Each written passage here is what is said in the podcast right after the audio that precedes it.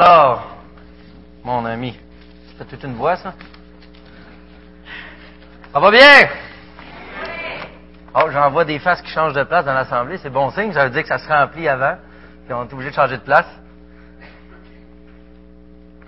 Merci, Seigneur, pour ces chants qu'on a eus ce matin qui nous montrent la valeur de notre Sauveur. Je regardais les chants, c'était tellement résumé, mon message, dans les deux, trois derniers chants.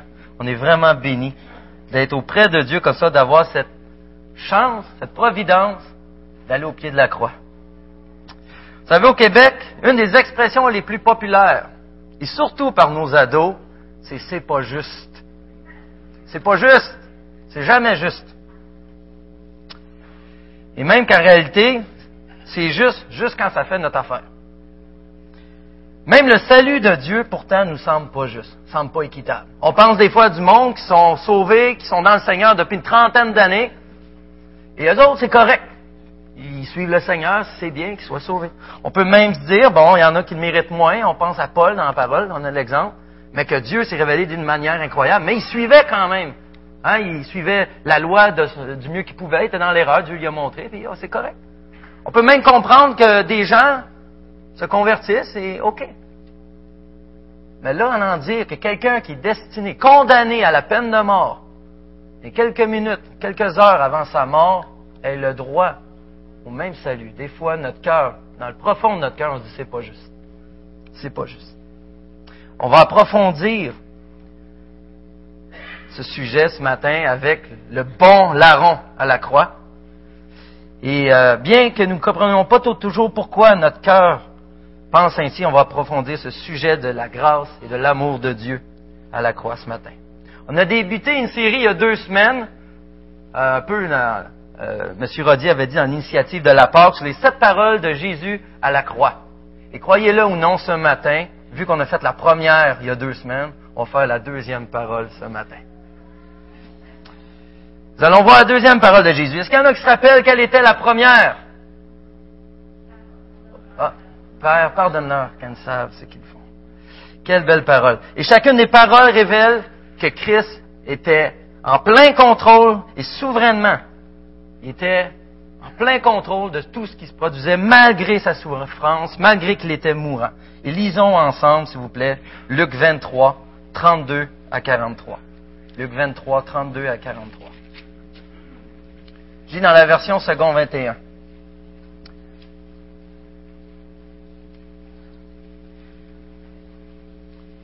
On conduisait aussi deux malfaiteurs qui devaient être mis à mort avec lui. Lorsqu'ils furent arrivés à l'endroit appelé le crâne, ils le crucifièrent, pardon, ainsi que les deux malfaiteurs, l'un à droite et l'autre à gauche. Jésus dit, Père, pardonne-leur, car ils ne savent pas ce qu'ils font. Ils se partagèrent ses vêtements en tirant au sort. Le peuple se tenait là et regardait. Les magistrats eux-mêmes se moquaient de Jésus avec eux en disant, il en a sauvé d'autres, qu'il se sauve lui-même, s'il est le Messie choisi par Dieu. Les soldats aussi se moquaient de lui. Ils s'approchaient pour lui présenter du vinaigre en disant, si tu es le roi des Juifs, sauve-toi toi-même. Il y avait aussi au-dessus de lui cette inscription écrite en grec, en latin et en hébreu. Celui-ci est le roi des Juifs. L'un des malfaiteurs crucifiés avec lui l'insultait en disant, si tu es le Messie, sauve-toi toi-même et nous avec toi. Mais l'autre le reprenait et disait, n'as-tu aucune crainte de Dieu, toi qui subis la même condamnation? Pour nous, ce n'est que justice, mais nous recevons ce que méritent nos actes, mais celui-ci n'a rien fait de mal. Il dit à Jésus, Seigneur, souviens-toi de moi quand tu viendras régner.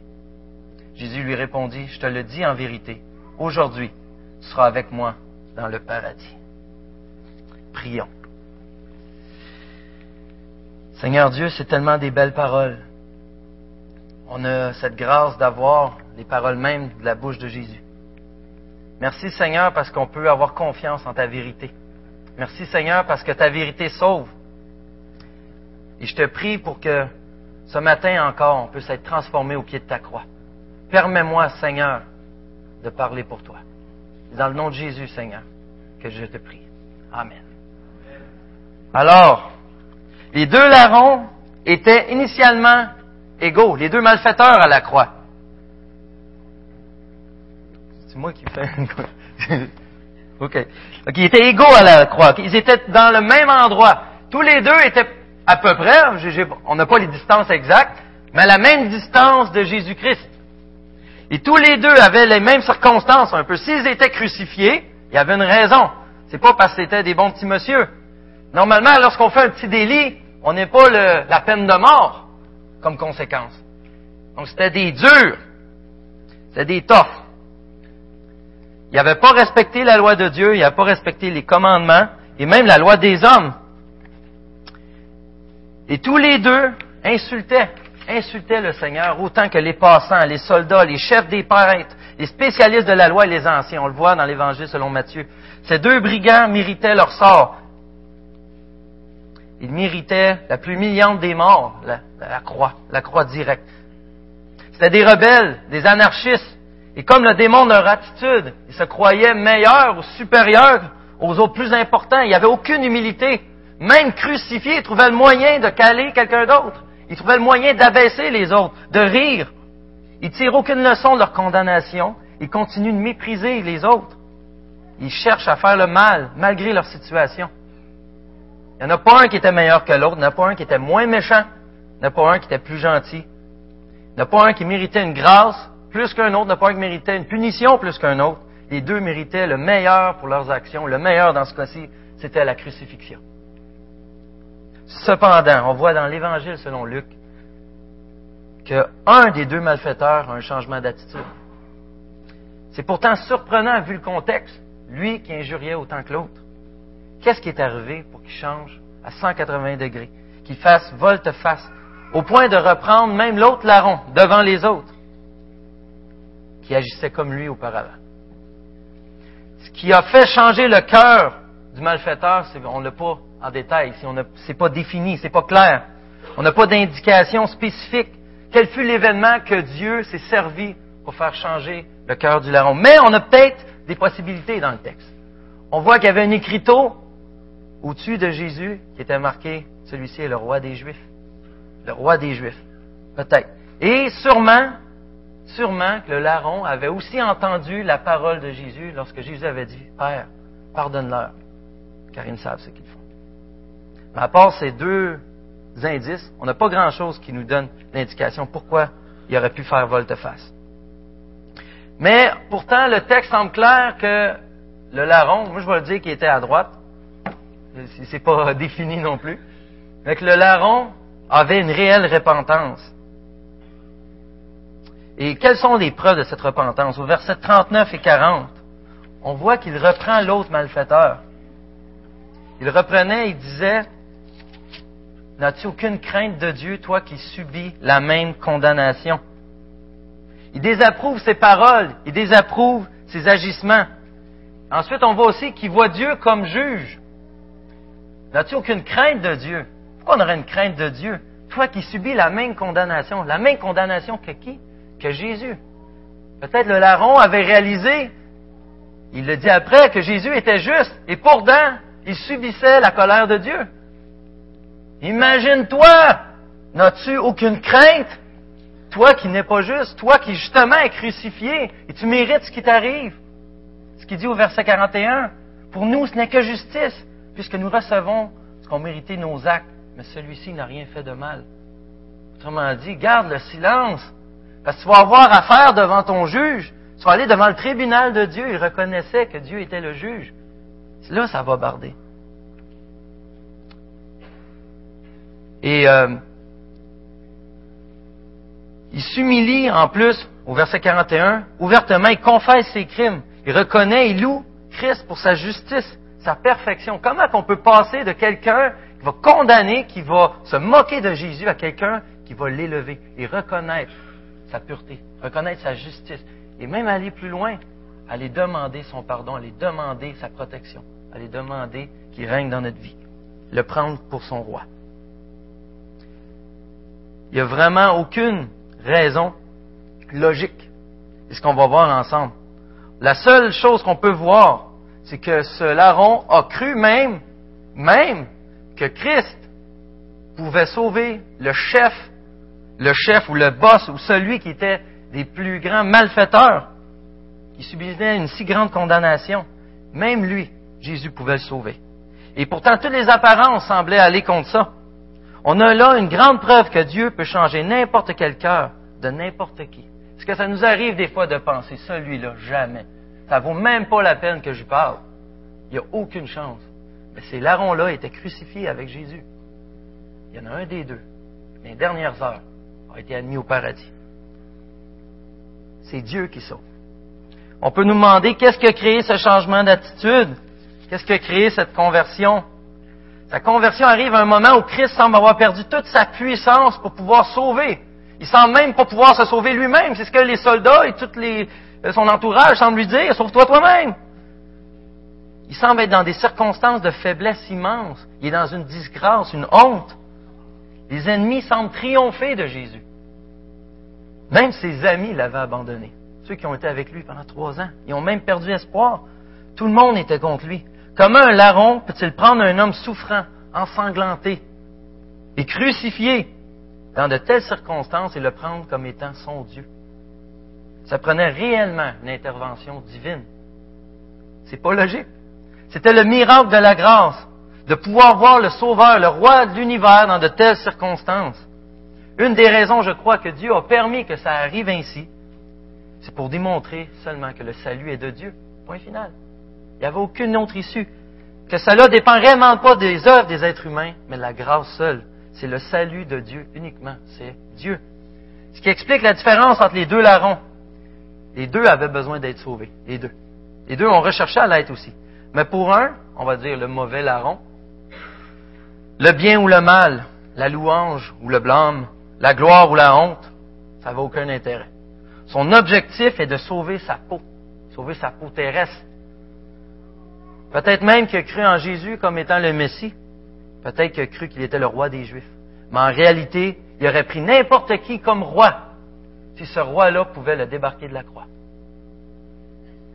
Il ne croyait pas réellement au Messie. C'était dans sa tête, peut-être, il voyait les mêmes indications, mais il l'avait pas dans son cœur. Il voulait quelqu'un qui le servirait lui. Ses objectifs, ses projets, ses plaisirs étaient interrompus à cause qu'il était cloué sur la croix. Alors pourquoi ne pas essayer Dieu? Ah, il reste une option. Il reste Dieu. Si tu le roi, sors-moi de là. Jamais il fut brisé par le péché. Jamais il fut repentant. Jamais même il eut une attitude humble. Et pourtant, on peut très bien comprendre, puisque des fois, si on est honnête, on agit ainsi à l'occasion. Dieu, des fois, nous sert de dernière solution lorsque notre confort est modifié. On crie à lui, mais est-ce qu'on cherche réellement à sa face lorsqu'on crie à lui? Est-ce qu'on a plutôt des fois une attitude orgueilleuse, comme si Dieu avait des comptes à nous rendre? Est-ce qu'on lui lance des défis, des mauvais défis? Le mauvais larron ne pouvait pas voir Jésus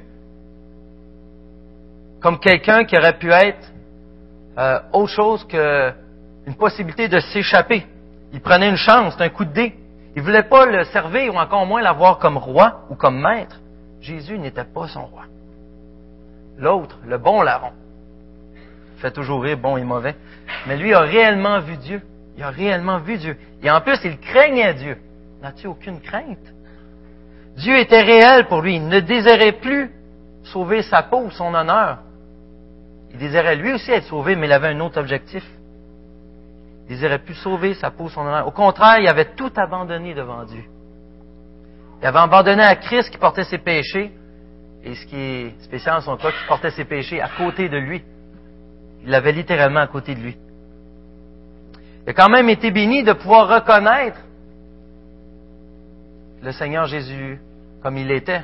Il y a une des paroles euh, un peu plus loin dans Luc où, ce qu'on voit qu'il y a un des apôtres nous espérions que ce serait lui qui délivrait Israël. Mais avec tout cela, voici déjà le troisième jour que ces événements ne se sont produits. Même ceux qui étaient près de lui connaissaient Christ, qui avaient été enseignés par lui, avaient perdu espoir. Et d'une certaine manière, il est arrivé au paradis avant les apôtres. Lui, pourtant, quelques heures avant sa mort, quelques heures avant sa mort, a reconnu Christ. Le bon larron a vu que Jésus souffrait. Et pourtant, il avait la marque d'un roi. Même le mauvais larron a reconnu qu'il avait la marque d'un roi, puisqu'il a pris une chance.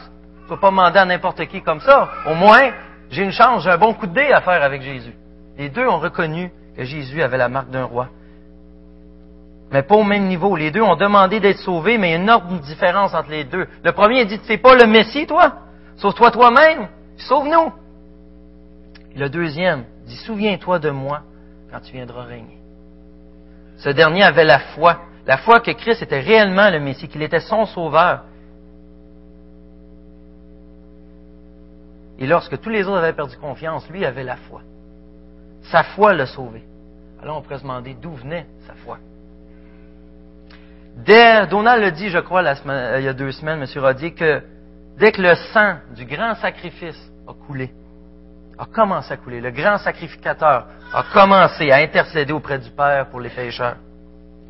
On voit que Dieu a, écouté et répondu à Christ. Vous rappelez la prière de Jésus, sa première parole, Père, pardonne-leur. Et Dieu répond aux prières, on l'a chanté. En effet, la conversion d'un des voleurs est le premier signe que Dieu exauce le Fils. Même qu'à aucun autre pécheur il a été donné une aussi grande assurance du salut, une aussi explicite, je dirais, aussi réelle. Jésus lui a confirmé aujourd'hui même, tu seras avec moi au paradis. C'est dur d'avoir une aussi grande certitude. Il pouvait en aucun cas pourtant mériter ou acquérir la faveur de Jésus. Hein? Il n'y avait rien à échanger.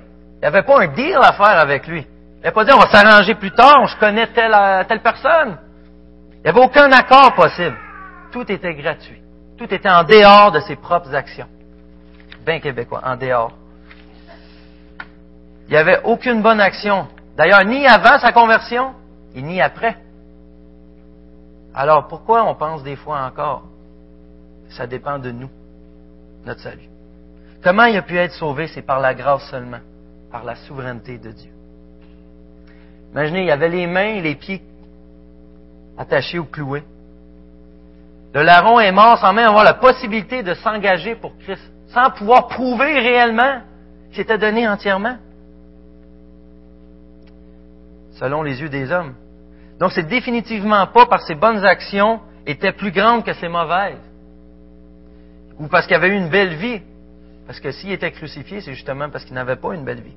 C'est clair que c'est en enfer qu'il aurait été pour, qu'un homme puisse avoir la vie éternelle et qu'il reçoit l'entrée au royaume de Dieu, étant pécheur, ça doit se faire sur les mérites de quelqu'un d'autre.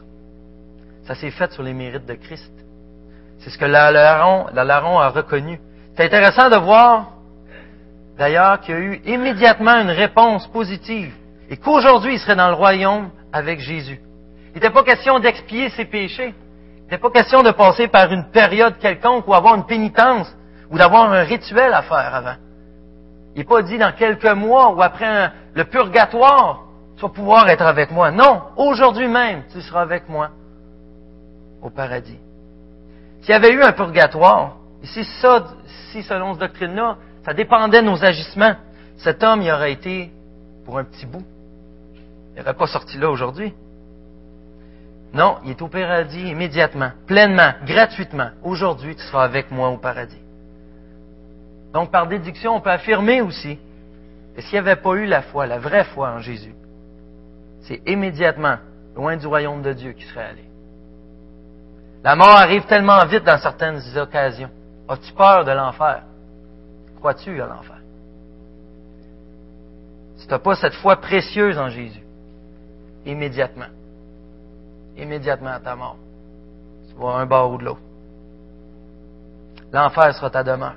Tu n'as pas de deuxième chance, tu n'as pas de compromis ou moyen de sauver ta peau. Il y avait deux larrons crucifiés avec Jésus et un seul d'eux a reconnu, a eu la foi, a eu la grâce d'aller avec lui au paradis.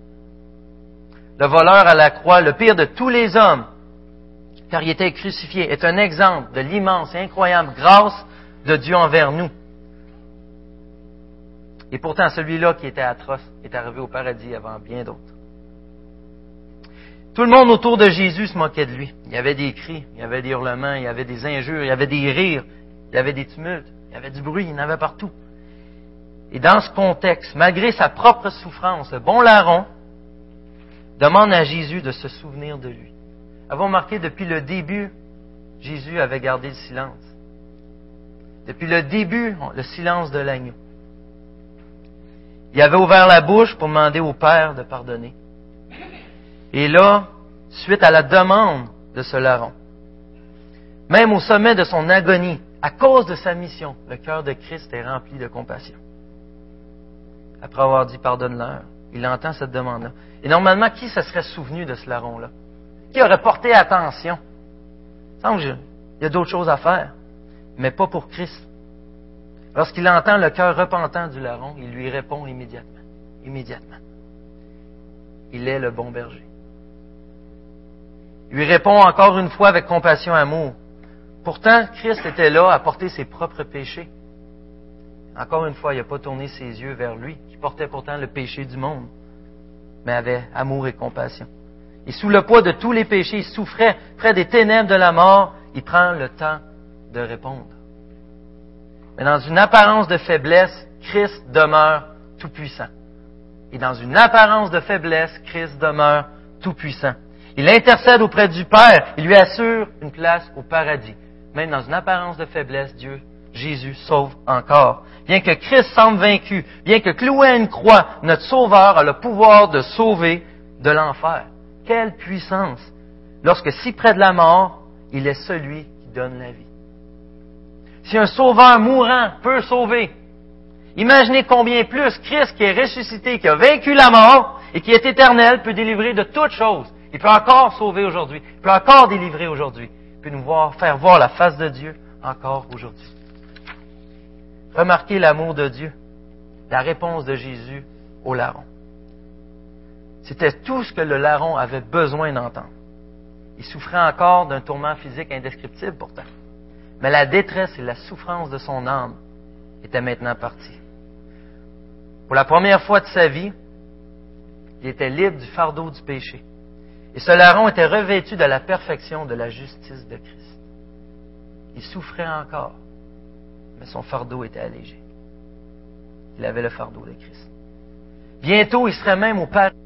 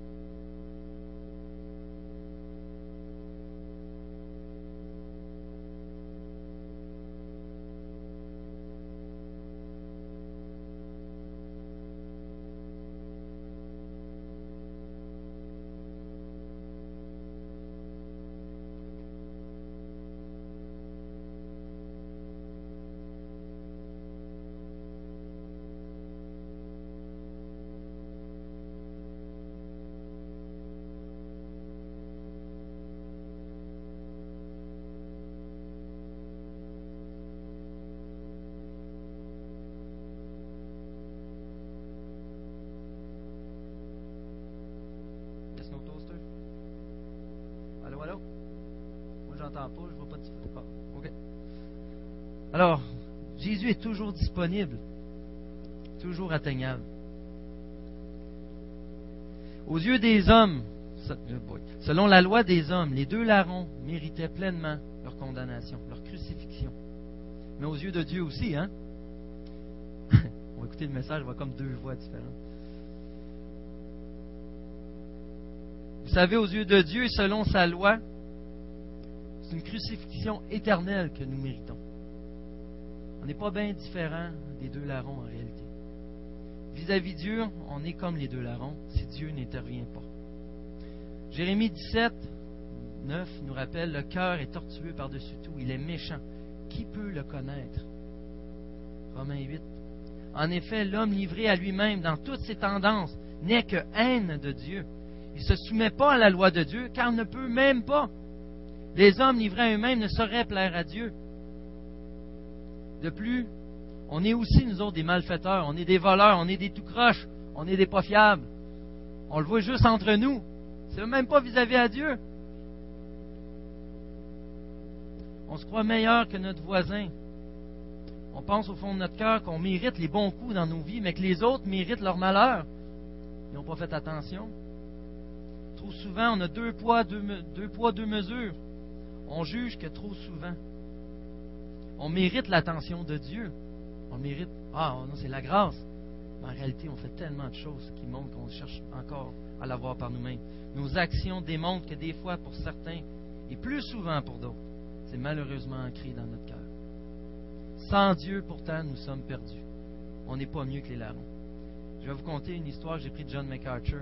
Imaginez que vous êtes président d'une compagnie, que vous engagez un monsieur qui va travailler pour vous, et euh, ce monsieur, vous lui fournissez le logement, vous lui fournissez l'argent, les ressources nécessaires à faire son travail, il doit faire connaître votre entreprise. À la fin de l'année, vous apprenez que ce, ce même employé travaillait sous vos heures pour quelqu'un d'autre à l'occasion. Comment on peut qualifier cette personne? Est-ce que on va le trouver voleur un petit peu? Il va être malhonnête. Est-ce que ça va être un malfaiteur? Est-ce que même c'est des mots qu'on ne peut pas prononcer? Et pourtant, et pourtant, nous faisons la même chose envers Dieu. Il nous a tout fourni, il nous fournit tout. Mais nous avons des idoles qui prennent son temps, qui prennent son argent, qui prennent ses ressources, qui prennent son travail. Son travail n'est pas fait. Nous sommes le même qualificatif que vous avez pensé de l'employé tantôt. On n'est pas mieux envers Dieu que ces larrons. On n'est pas à la hauteur. En réalité, quand on y pense, ce point de vue, qui sommes-nous réellement? Quelle est notre valeur? Des fois, quand on parle aux enfants, on trouve un bon moyen de leur expliquer les choses. Les questions les réponses sont toujours plus claires. Et euh, la semaine passée, j'étais avec mon garçon en voiture. on jouait un CD pour enfants. On va avoir la grâce de pouvoir écouter ensemble ce matin, pas le CD, mais une chanson dure à peu près deux minutes. Et mon garçon ne me voyait pas, parce que sûrement les larmes n'auraient pas coulé autant. C'est bien simple, bien simple, mais ça résume tellement comment Dieu nous perçoit, lui, et à quoi est notre valeur. Qui nous sommes, nous? Qu'est-ce qu'on vaut en réalité? On est-tu si important que ça Alors je vous invite, si vous pouvez fermer les yeux, juste vous concentrer sur les paroles, au moins juste vous concentrer sur les paroles pour un petit deux minutes et se poser la question comment Dieu réagit face à nous?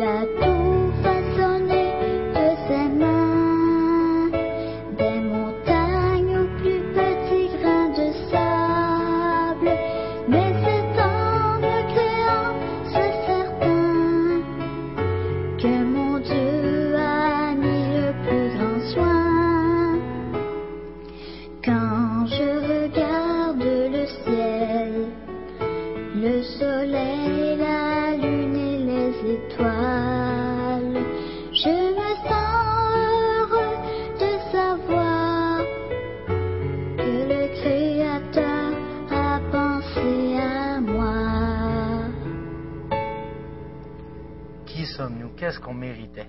Et pourtant, et pourtant, le Créateur a plus que pensé à nous. On est comme les larrons. Comment était le larron à la croix? Les larrons. Il n'y a personne qui était dans la foule qui se souciait réellement d'eux. Il n'y a personne qui était dans la foule qui voulait les délivrer, qui les aimait. Il n'y a personne qui était autour d'eux, qui même, qui leur manquait. Leur famille avait peut-être hâte que ça finisse parce qu'il aurait eu honte. Jésus, lui, a porté toute son attention. Jésus, lui, a subi cette même honte, a subi cette même condamnation à notre place, pour nous.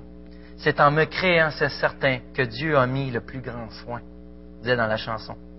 Au point qu'il a pris notre place, celle de la honte, des transgresseurs, des criminels condamnés à mort. On n'est pas mieux que les larrons, mais il nous accorde le même salut, le même salut, la même grâce. Le Créateur a fait de nous des créatures merveilleuses. Dieu a tant aimé le monde, Sylvain a dit tantôt, qu'il a donné son Fils unique afin que quiconque croit en lui ne périsse point. Tant aimer le monde n'est pas une idée ici de quantité. Il y a eu tellement d'amour de partout, mais de profondeur, de qualité, de relation. Il a tant aimé le monde. Ainsi, il s'assure que nous sommes à tout point à son image. Dieu se soucie de tous les êtres humains. Notre valeur ne repose pas sur nous, mais repose sur Christ. C'est pourquoi Jésus le prend, a pris le temps d'écouter et de sauver. Pour ça que même Jésus a pris le temps de réconforter le bon larron. Il n'a pas juste dit, fais-toi-en pas. Aujourd'hui même, tu seras avec moi. Le Créateur a pensé au larron. Il a pensé à toi. Et c'est pourquoi il veut également nous délivrer et qu'en plus il fait de nous ses enfants. Le larron, il n'est pas seulement allé au paradis, mais aujourd'hui même, tu seras avec moi dans le paradis. Il est allé avec Christ. Il n'y a pas de paradis sans Christ. Christ a dit, tu seras avec moi aujourd'hui. Cette promesse est également pour nous. Mais en plus, on a une autre promesse que Jésus nous a faite à la fin, complètement. À la fin, complètement de l'Évangile selon Matthieu. En attendant notre mort ou son retour, il dit, et moi, je suis avec vous tous les jours jusqu'à la fin du monde. Non seulement il est avec nous au paradis, non seulement il nous attend, fait la place, mais il est avec nous aujourd'hui ici-bas. Et ma prière, c'est qu'à tous les jours, je veux voir Jésus. Il se souvient de moi tous les jours. Je peux aller vers lui à tous les jours. Je peux goûter à sa présence à tous les jours, à son réconfort à tous les jours. Il m'écoute. Il répond au-delà de mes attentes à tous les jours. Mon âme est rassasiée à tous les jours. Seigneur, donne-moi Jésus. Garde tout le reste, mais donne-moi Jésus. Et ce, à tous les jours et pour l'éternité. Amen.